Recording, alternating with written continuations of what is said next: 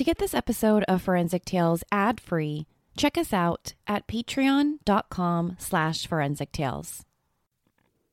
This episode of Forensic Tales is sponsored by Podcorn. When I first started looking for sponsors to feature on the show, it was really important to me that the brands I worked with were not only a good fit for me, but for my listeners. That's why I choose Podcorn to find sponsorships for Forensic Tales. Within just a couple short days, I found my first sponsorship. And since then, I found so many more. Podcorn is a marketplace connecting podcasters to amazing podcast sponsorship opportunities, such as host read ads, interview segments, topical discussions, and more. And because I'm a one woman show, I need to be able to quickly and efficiently share with you trusted products and services I just don't have the time to search the dark corners of the internet for trusted sponsors. With Podcorn, there is no middleman, which I love. Podcasters of all sizes can browse and choose opportunities right there on the platform, set their own rates, and collaborate with brands directly.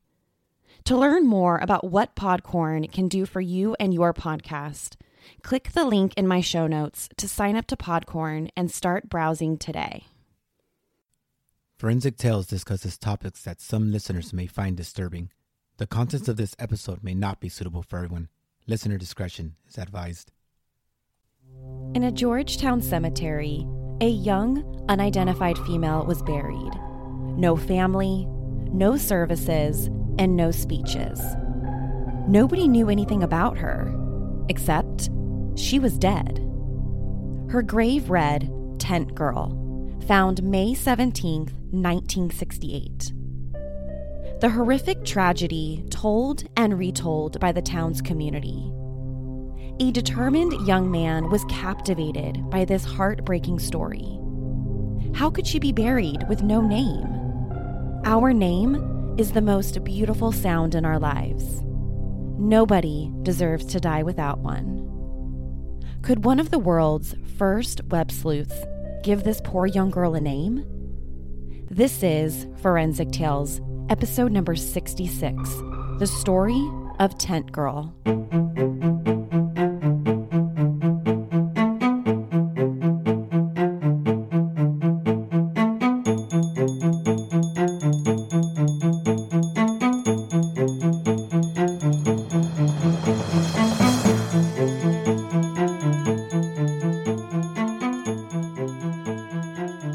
To Forensic Tales. I'm your host, Courtney Fretwell. Forensic Tales is a weekly true crime podcast covering real, spine tingling stories with a forensic science twist. Some cases have been solved with forensic science, while others have turned cold. Every remarkable story sends us a chilling reminder that not all stories have happy endings. If you're interested in supporting the show, getting early access to weekly episodes, bonus material, ad free episodes, merchandise, and much more, consider visiting our Patreon page at patreon.com slash forensic tales. Before we get to the episode, I want to give a huge shout out and thank you to this week's newest patron of the show, Cindy J. Thank you so much, Cindy.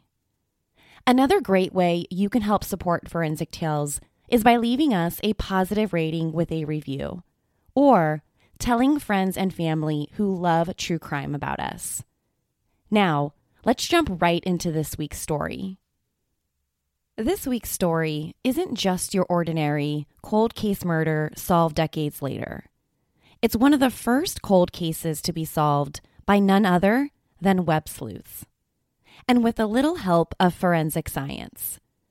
It took 30 long years for the full story to be told, and it began in May 1968. On Saturday, May 18th, 1968, Wilbur Riddle showed up to work for the day.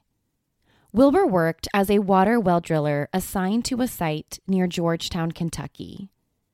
When he arrived, he saw a note from his boss telling him not to start drilling until he got there. His boss was running late. To kill time waiting for his boss, he spotted a couple of telephone workers replacing old glass insulators on the phone lines. This was perfect. Wilbur had a friend who sold those exact old insulators.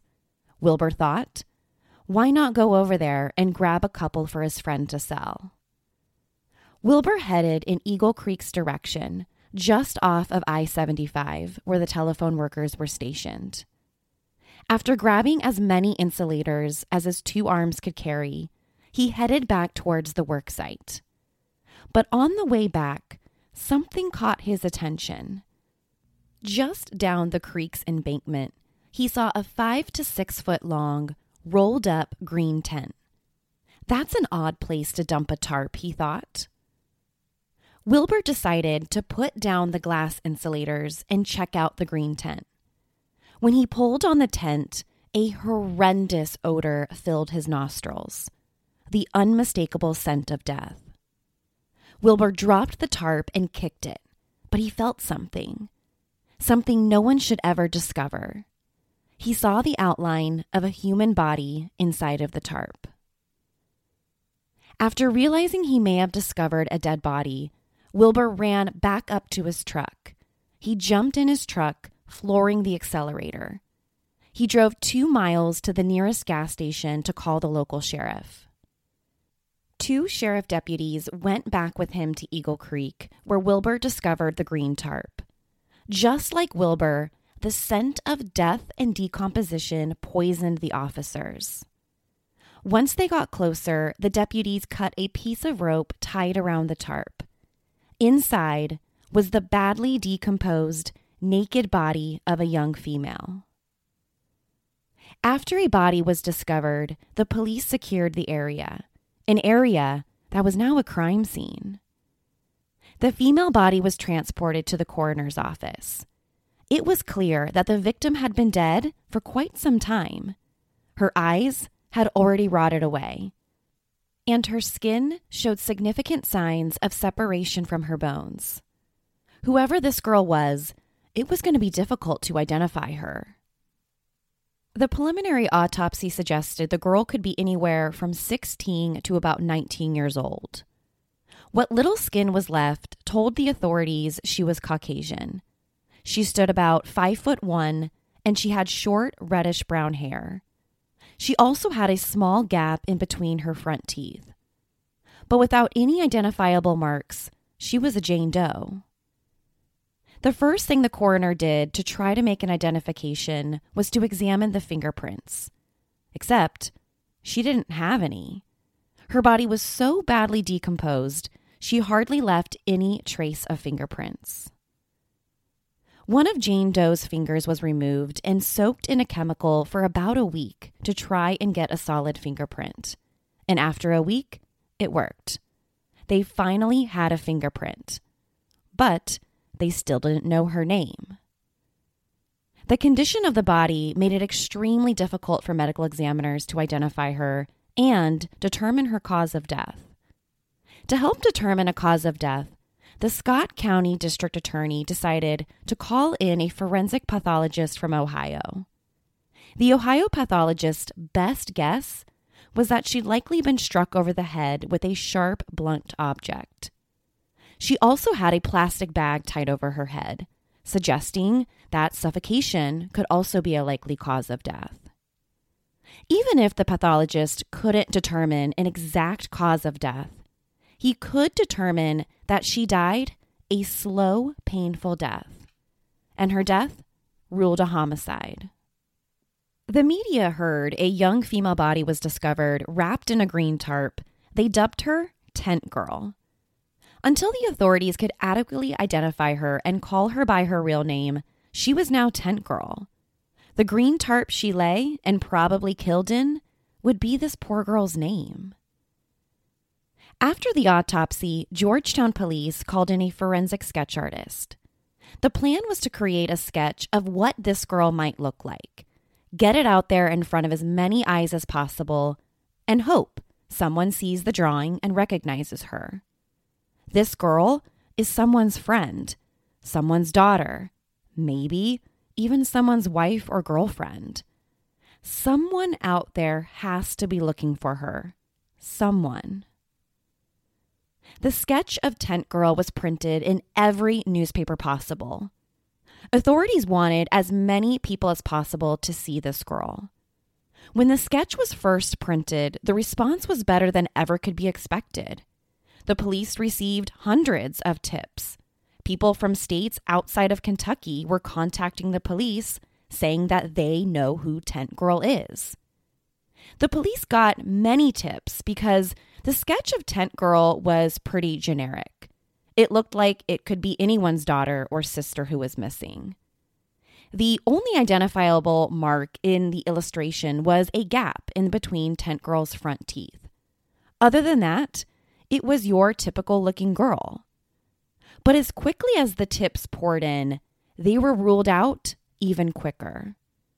One tip would be ruled out because it didn't match Tent Girl's height. The other wouldn't fit her relative age. One by one, the police eliminated each possible tip. The only tip to have some promise was a missing 15 year old girl from Pasadena. Debbie Crane was last seen in a blue Chevy with her 17 year old boyfriend on March 3, 1968. Debbie's physical description was almost an exact match to Tent Girl. She was described as being five feet tall with dark brown hair. Witnesses last saw her wearing a brown skirt and a gold top. So when Debbie's file came across the detective's desk, they thought maybe she was Tent Girl. Her description was almost identical. Even Debbie's dental records were similar to Tent Girl's teeth. Police in Kentucky contacted Debbie Crane's parents and asked if they would be willing to come down to Georgetown to see if Tent Girl was their daughter. So on June 13th, Debbie's mom, Velma Crane, and her aunt spent over two hours looking at photo after photo of Tent Girl. But after putting each image down on the table, Velma Crane was sure those weren't pictures of her daughter. Even though the girls looked almost identical, Debbie Crane wasn't Tent Girl. Over the next several weeks, Tent Girl remained unidentified. The police recovered the green tarp used to conceal her body, the rope used to tie it shut, and some white toweling wrapped around her body. The police sent the items to the FBI's Washington Forensic Lab for testing. But after weeks of testing, the FBI found nothing conclusive. The tarp, rope, and white towels were made from common manufacturers, and there was nothing identifiable about them. A second promising tip came in a couple weeks later. Georgetown police learned about a girl from Pennsylvania who was found dead in a very similar circumstance. 16 year old Candace Clothier disappeared from home on March 9, 1968. Her body was found about a month later on April 13th. Just like Tent Girl, her naked body was found wrapped in a dark colored tarp. The similarities between Tent Girl's case and Candace's case were almost identical. Both girls were young, both were naked, and both were wrapped up in a tarp. There must be a killer on the loose, targeting young women, murdering them, and disposing their bodies in tents. Candace's autopsy was also very similar to Tent Girl's. Her body was severely decomposed, making it difficult to determine precisely how someone killed her. Like Tent Girl, she showed signs that she'd been likely struck with a blunt object. Candace's case made the police wonder if maybe Tent Girl was also from Pennsylvania. The police compared Tent Girl's sketch to all the photos in the state's missing person database, but no one matched the description. Tent Girl wasn't from Pennsylvania. Georgetown police decided to go back to the drawing board. They contacted the forensic sketch artist to produce a second sketch. This time, the artist made Tent Girl's face a little fuller, lowered her cheekbones, and took away her smile. The police were highly hopeful this revised sketch would resemble the Tent Girl's true identity. And like the first sketch, the police initially received a handful of tips. Every tip investigated, and every tip leading to nothing. After months of investigation, Tent Girl's case caught the attention of the American edition of Master Detectives. The magazine wrote a full story on the case. They interviewed one of the head detectives who begged anyone to come forward if they thought they knew who this poor girl was. Like everything up to this point, no new information turned up. Nobody knew Tent Girl.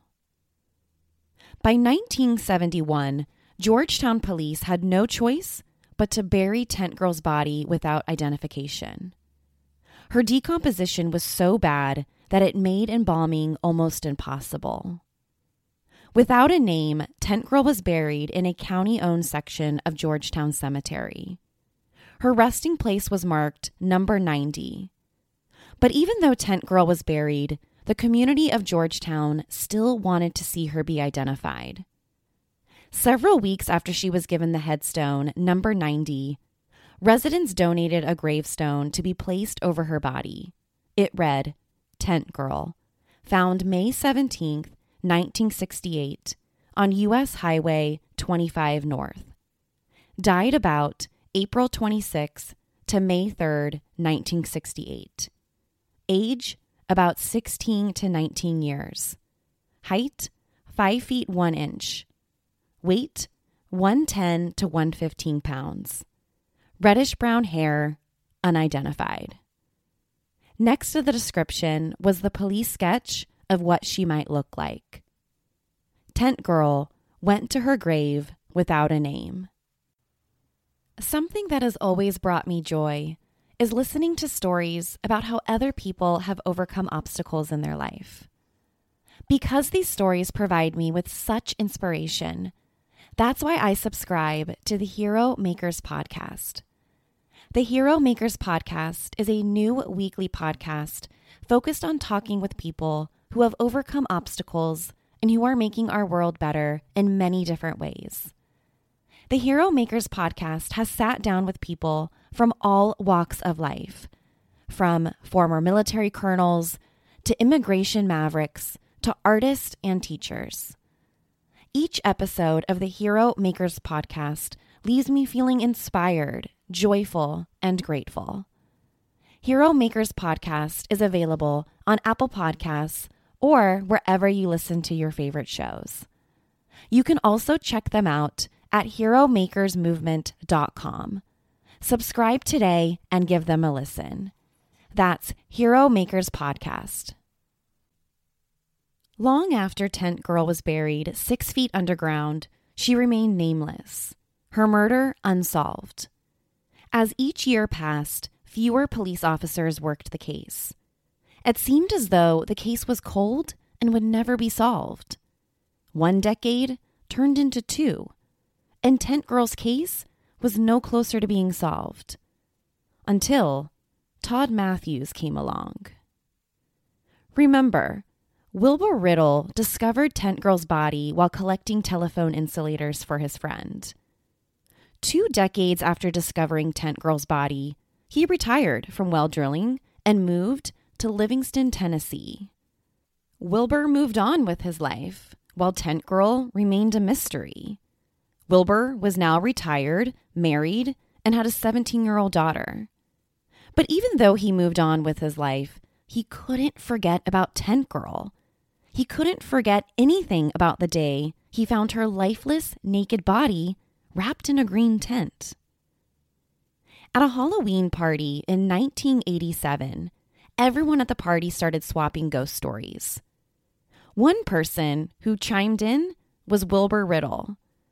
Wilbur sat down with his 17 year old daughter, Lori, and her boyfriend, Todd Matthews.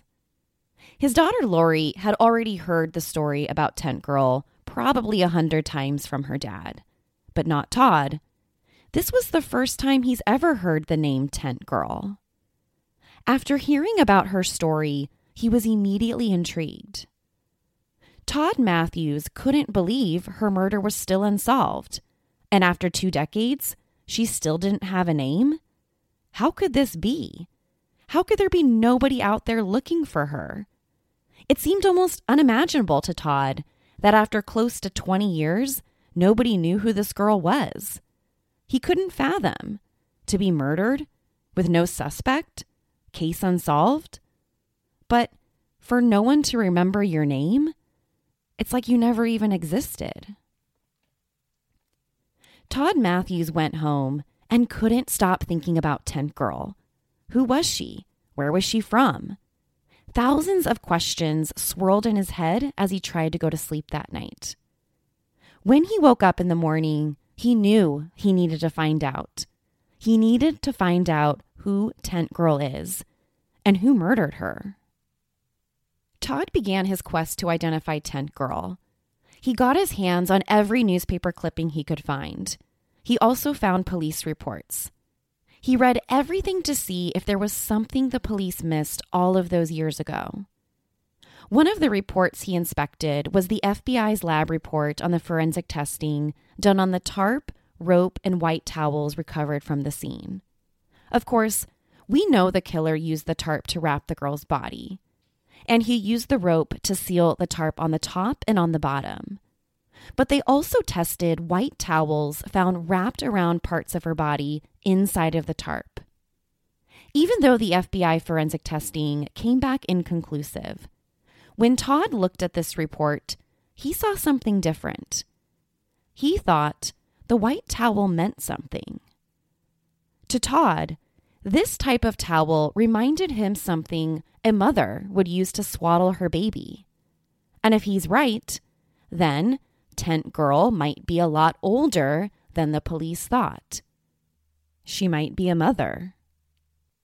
Todd wrote letters to Georgetown's police explaining his theory that Tent Girl might actually be much older than previously declared. He even thought she could be a mother. Todd felt like he hit gold. If Tent Girl was older, maybe the police could update the sketch to reflect someone five to 10 years older. But when the letters arrived in Georgetown, they were thrown away. The police told Todd they've already done everything they could to try and identify Tent Girl. They weren't going to waste any additional resources based on this new discovery of the white swaddle blankets. It wasn't worth their time. But that didn't stop him. After the police rejected his theory, he wrote another letter. This time, he wrote to the forensic pathologist. He told the pathologist about his theory that Tent Girl might be a mother. In his letter, he requested that her body be exhumed so that the forensic pathologist could examine her pelvic area. This would help determine if she'd ever been pregnant or not. But, once again, the pathologist threw the letter away. The forensic pathologist wasn't going to exhume the body solely based on this theory. Todd Matthews continued his search to identify Tent Girl for years. Several years into his quest, he got married to his teenage girlfriend Lori, the daughter of Wilbur Riddle, the person who found Tent Girl. But as the years went by, Todd's desire to identify Tent Girl grew into an obsession. And like many obsessions, it began taking a toll on his marriage. Todd spent hours every single day trying to give Tent Girl a name. Sometimes he would stay up all night reviewing old reports and newspaper articles. At one point, he even traveled the 200 miles to her gravesite. He met the cemetery's owner. He spoke with local newspapers to see if there's been any updates in the case. He studied reports of missing persons from the same time frame. Nothing. He became so obsessed, he even started sleepwalking, and he almost lost his marriage.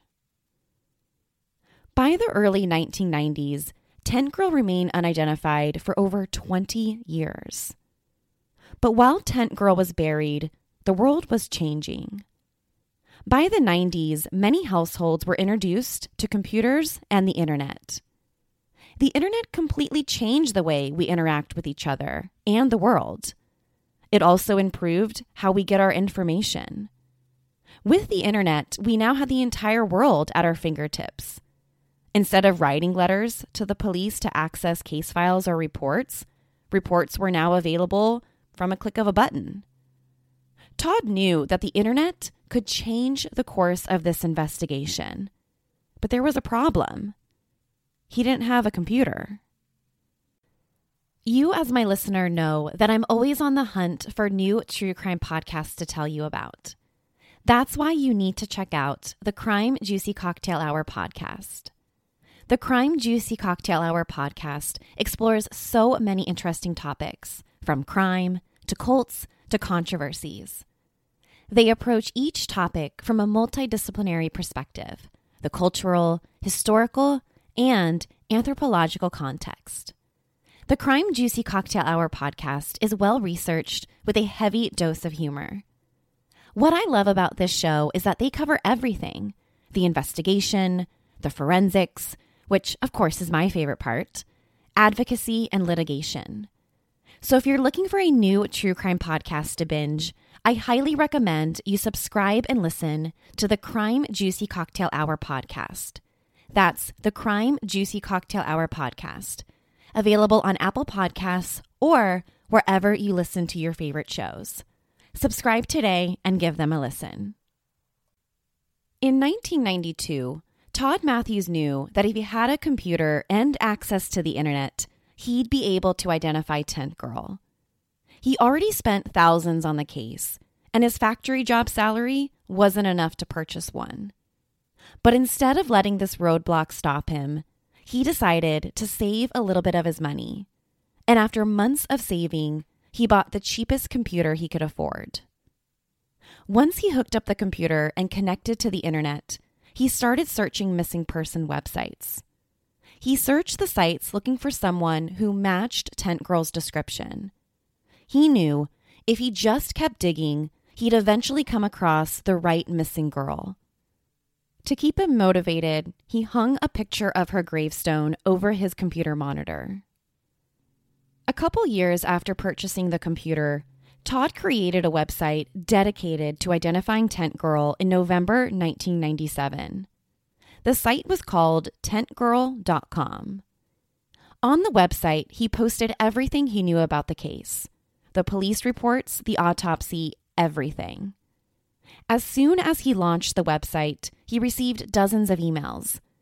The emails were filled with tips from people all across the country. Each email presented a new lead. But sadly, each lead led to a dead end. None of the emails contained Tent Girl's identity. The internet allowed for Todd to connect with other web sleuths. The term web sleuth derived after people formed a community dedicated to solving crimes and finding missing persons. Back in the 90s, web sleuths formed forums and chat rooms. People from all across the world came together over the internet and attempted to solve cold cases or locate the missing they became their own private detectives. Most of these people weren't police, they didn't have any formal investigative training. They were just everyday people who were into true crime and wanted to see if they could take a crack at solving a cold case. Since the 1990s, the community of web sleuths has grown tremendously. If you're someone into true crime, like we all are, you're probably some sort of web sleuth yourself.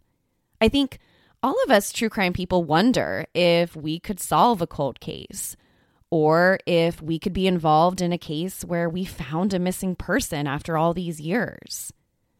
And with the internet, we all can become our own detectives.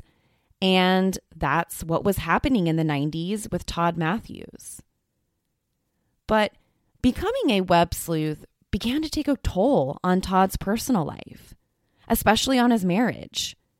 Lori and Todd had a four year old son together, and as each year passed, Lori couldn't understand why her husband Todd was so obsessed with Tent Girl.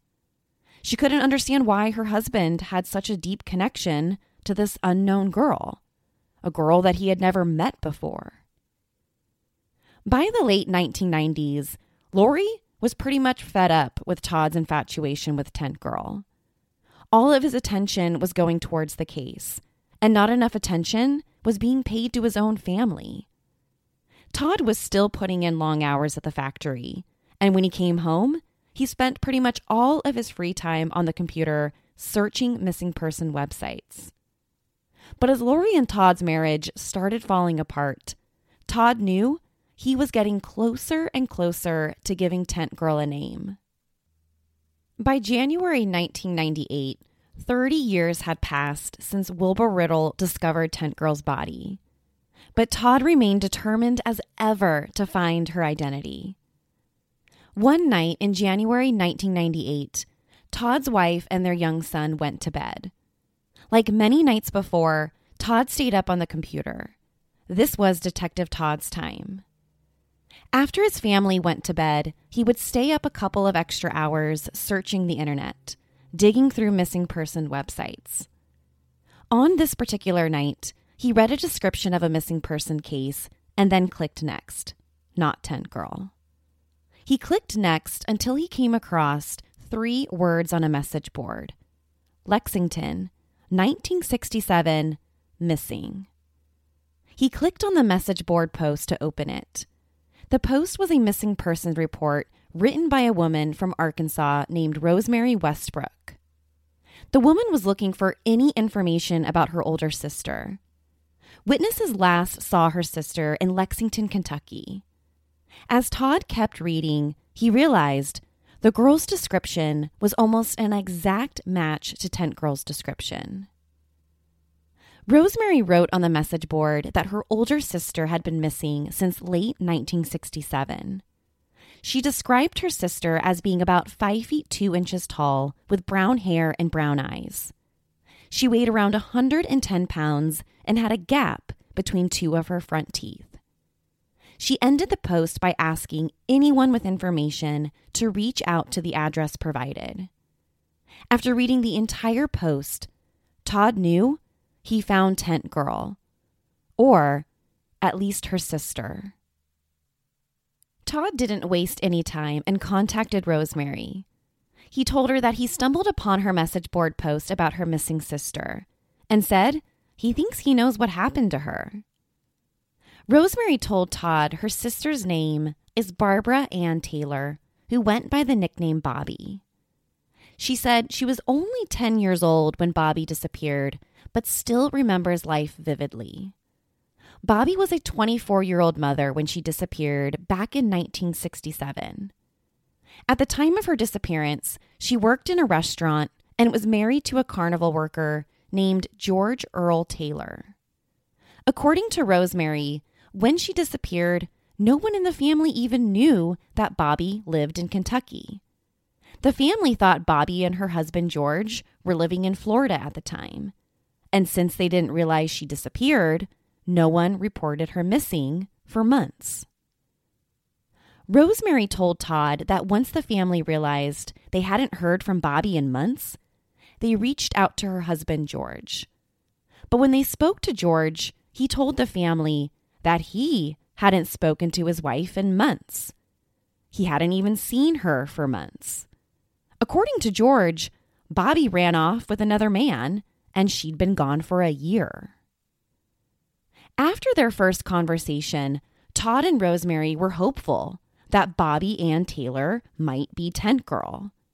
Bobby matched Tent Girl's physical description, even down to the gapped front teeth. They were both from Lexington, Kentucky. And even though it's impossible to say exactly when she went missing, it could have been around the time when the body was discovered. Believing that Rosemary's sister Bobby could be Tent Girl, Todd put Rosemary in contact with a forensic pathologist back in Lexington, Kentucky. Within minutes of hearing Rosemary's description of her sister, the pathologist performed the almost impossible. He agreed to exhume Tent Girl's body. On March 2nd, 1998, Authorities in Lexington, Kentucky exhumed Tent Girl's body from the grave, where she'd been for 30 years.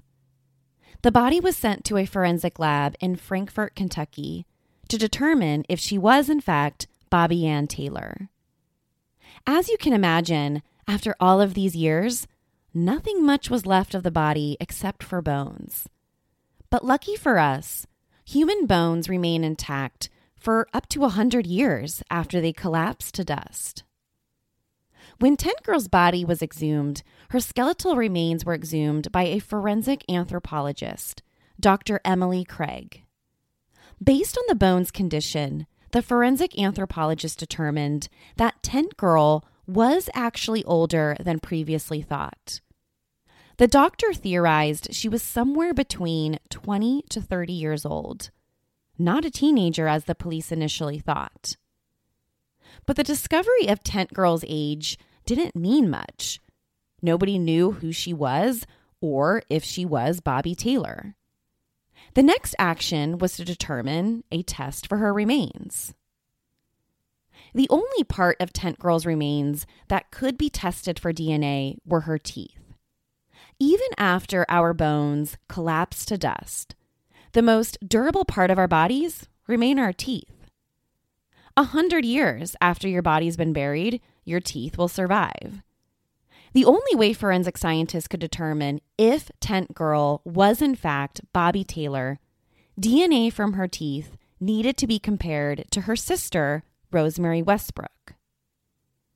In April 1998, forensic scientists swabbed Rosemary's cheek for a DNA sample. To get a DNA sample from Tent Girl, they extracted one of her teeth. Then, they took out the tooth's pulp. The pulp is your dentin DNA fingerprint. Surrounded by dental and enamel, the pulp is the best source of DNA in teeth. DNA can be extracted from the pulp decades after someone has died. And once they had Rosemary and Bobby's DNA, forensic scientists compared the cells to one another for a familial match. After 30 years, this was the closest anyone had been at identifying Tent Girl. When the DNA test came back, it was a match. A match made in DNA heaven. Rosemary's DNA was genetically matched to Tent Girl's DNA. Tent Girl was no longer nameless. Tent Girl was Bobby Ann Taylor. Bobby Taylor had been identified 30 years after Wilbur Riddle discovered her body rolled up in a green tent. And her identification wasn't the result of any law enforcement officer. It was the dedicated work of a web sleuth who spent thousands and thousands of hours on the case. Todd Matthews worked harder and worked longer than any other detective did. When Tent Girl was long buried six feet underground, he kept her case alive. Once Bobby was identified as Tent Girl, the next question became what happened to her? How did she end up dead, rolled up inside of a tarp? Todd Matthews was right.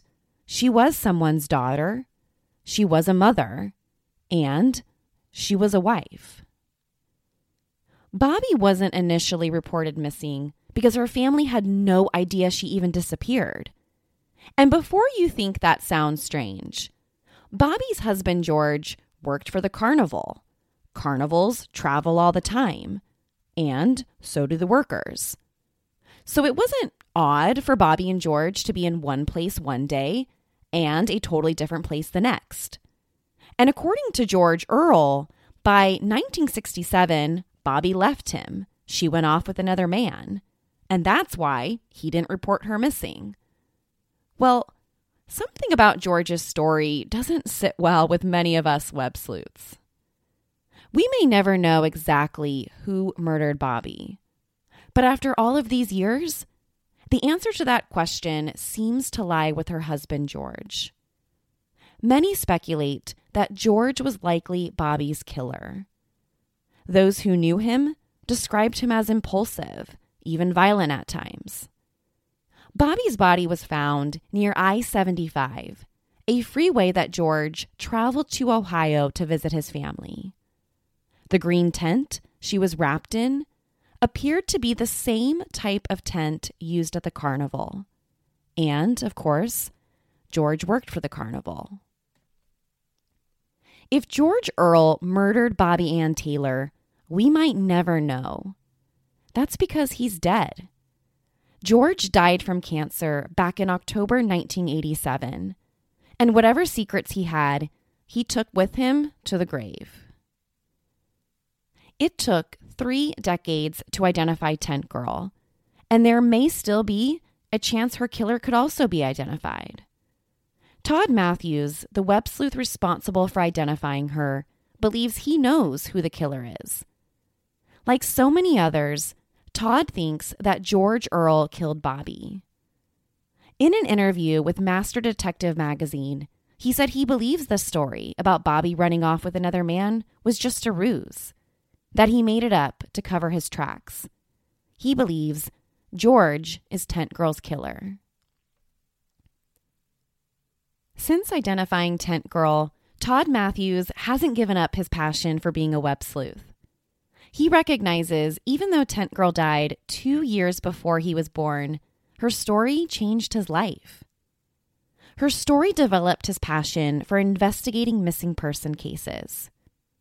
Following Tent Girl's case, Todd joined the Doe Network, an online bulletin board for missing people. His work has helped to create a national database. As of today, the network has thousands and thousands of cases. He also helped to develop EDAN, short for Everyone Needs a Name, an organization of volunteer forensic sketch artists who donate sketches of people who are missing. Because of Todd Matthews' contribution to the field of missing persons, the U.S. government sought out his leadership for the National Missing and Unidentified Person System in 2011.